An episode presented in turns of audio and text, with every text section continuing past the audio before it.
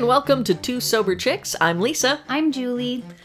and we're so happy to be back and in the studio and podcasting, and we're grateful that you are here with us and listening. Uh, we didn't pour anybody a cup of tea today, but know that there's always a cup of tea waiting for you. Um, we look forward to meeting you. It might happen.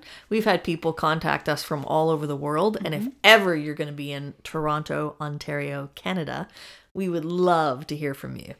Take you to a meeting. That's how we met one of our listeners. We took her to a meeting at St. Clement's. Did he just break in the room again? We have an imposter, Yes. an interloper with talent that you're going to hear clicking on the floor. My little chihuahua doesn't want to be in a different room. Oh, there he is, up next to you. Hello. All right. Um, so email us if you have any topic suggestions, comments, thoughts, or you just want to reach out to another sober chick, then drop us an email at the number two soberchicks at gmail.com and we will get back to you, either myself or Julie. We always answer the email that we get. We do. We love our beloveds. Today, we're going to talk about my most favorite topic, actually. Yes. in all the world because this should be a slogan in AA Interesting. and it is not a slogan and I'm I'm work I'm working on it. I'm touting Okay. it as the next slogan. Okay. And it is my thoughts and feelings are what's wrong with me or as Julie so succinctly put it, My feelings don't fucking matter. And I know all of the like psychotherapists out there are going, but but there is a difference between talking about your feelings and doing therapy and realizing your feelings are getting in the way of common sense i.e. sometimes i don't want to go to the gym. Sometimes i don't want to be sober. Sometimes i don't want to go to school. Sometimes i don't want to wake up in the morning. Sometimes i don't want to be nice to someone. You don't want to shower. These are my feelings. Right. But I'm in recovery because I've realized those feelings will steer the bus in a very wrong direction. That's the dark passenger hijacking that fucking That's bus. exactly right. Trying to drive it over the fucking cliff with you still in it.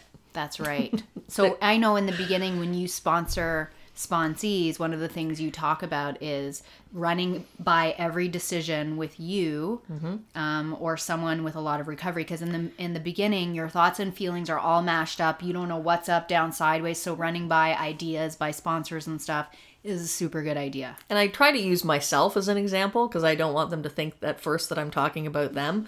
Um, and, it, and I say something like, um, I don't know about you, but my mind is a terrifying, scary place to be alone. So I can't go in there alone because my thoughts and feelings are what's wrong with me. So I have to check my thinking with someone else. Yeah. And my sponsor's a good place to start. Yeah, I never agreed with that, and I remember Sarah would say it. Yes. and I'd be like, "Mm." But then this summer, All you huggy feely women, you're like, I can't believe Lisa's so mean. I can't believe she tells sponsees their feelings don't matter. because to me, what it was saying is denying yourself or denying your pain or your intuition, and that's not what you meant. No, and I, because I lived in my pain. That was my problem. I fucking wallowed in my thoughts and feelings, and I used my thoughts and feelings as a justification to drink yeah, and to do drugs and to not show up for my life. yeah. Okay, so, so, my epiphany came this summer um shortly well okay so i was seeing someone last year for from like Dec- november beginning of november till about february i thought he was the one like he was it it, it is what it is she really thought he walked on water. i And just I'm just, you know, I'm just glad he can walk today. he was headed for I two broken legs. Don't fuck with our Julie, man. yes so i thought this was the one which Hope you're listening. I love it so much. I cannot tell you how much I loved my sisters rallying around me when that, and I can't even really call it a relationship, but it was, but not in the sense where I could never really call him my boyfriend. I never was his girlfriend. It was a weird and wonderful and painful experience for me. Wouldn't change a thing.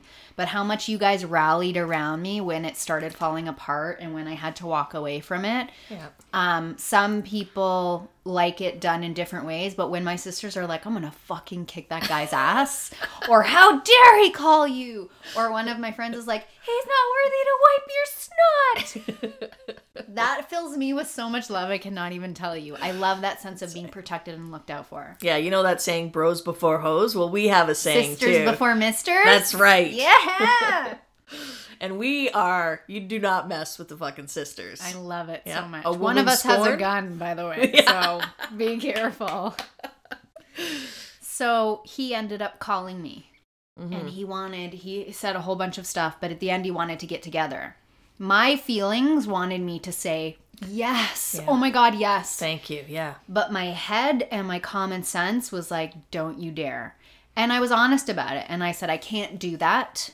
I said, but my feelings don't fucking matter. Right. Because my feelings and my heart wants to say yes, but I know better. So I actually can't get together with you and catch up. Because it would have done harm. It was, well, because I know better now.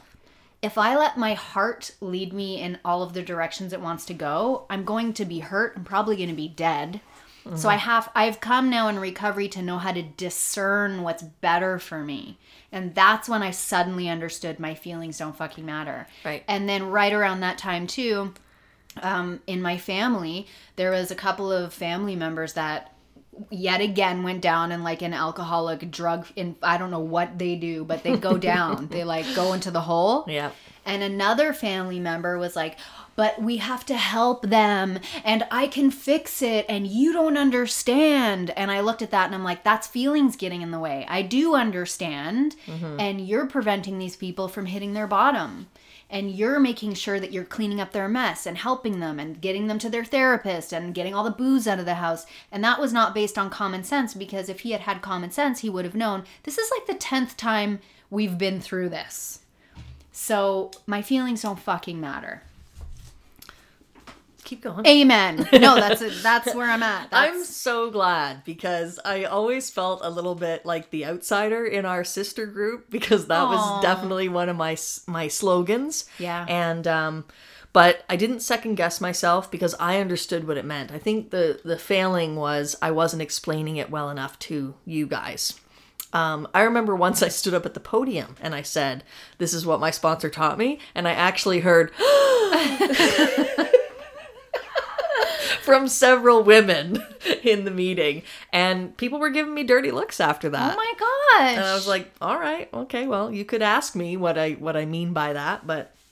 That's okay because I know what I mean, and and for me, that's basically it. I had to come to the realization, with Luke's help, that um, my feelings were running my life. Put an I in there, ruining my life, my thoughts and feelings, yeah. um, because they crazy. Yeah. you know left to my left in that dark place and you're playing the tape over and over again um somebody else put it to me like i was a fortune teller and a mind reader Oh, that's good. a good way so my thoughts and feelings are what's wrong with me not that you know and I, and I go to therapy but here's the problem with that is i went to therapy for years Lying. lying and not telling Yeah, the truth and and, then- playing the victim. And so, how can a therapist possibly help you if you're not telling the truth or looking at the, and this is why I think this program works so well. One alcoholic talking to another alcoholic because we have been there. We have walked in the shoes of the addiction. We know what it's like Yeah. and we know how tricky it can be and how um, deceitful our disease can be. Cunning, baffling, powerful. Yeah. We both go to therapy. It's part of our holistic treatment of our disease. But I can't pull therapy out just like I can't pull AA out. They have to work together Mm-hmm. so that I have a forum for how I'm going to deal with it. And I can't sit around and just talk about my feelings, Right. Or else I start to go back to that place of self pity, and you know, I can talk about my feelings, but um, I have to remember that I can't let my feelings govern me. So Absolutely. it's for me, it's emotional intelligence. That's the difference between yesterday and today. Yeah. is that I have a certain level of emotional intelligence. The other part of emotional intelligence that I'm still working on is not reacting to the stupid shit around me. Mm-hmm. You know, like hard. that takes practice. When someone is an asshole to you, I my immediate back, you know, my back gets up immediately, and then I have to do things like think about that's them, that's not me. yeah. Um, why does their opinion matter? I don't really think that they're that great anyway. So why am I worried about what they're know. saying about So me? Who gives a fuck? Or a stranger does something. Yeah. Why does it bother me if somebody gives me the fucking finger in traffic? Okay, you're having a bad day. Weird. Um, what was the other thing you said? I was gonna look up something about. It was about working. Feelings. It was about working with others, knowing the knowing. It's about a time uh, to know the right time to let go. Like, um, I don't know why I thought of this. Something you said when you were talking um, made me think About when I was talking about my family members. Yes.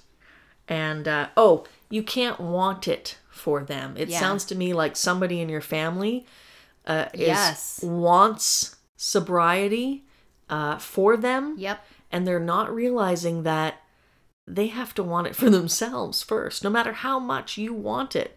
It's like I heard a woman give a great talk today, and one of the things she said was um, she would have died for her children. She would have killed for her children, but she couldn't get sober for her children. That was amazing.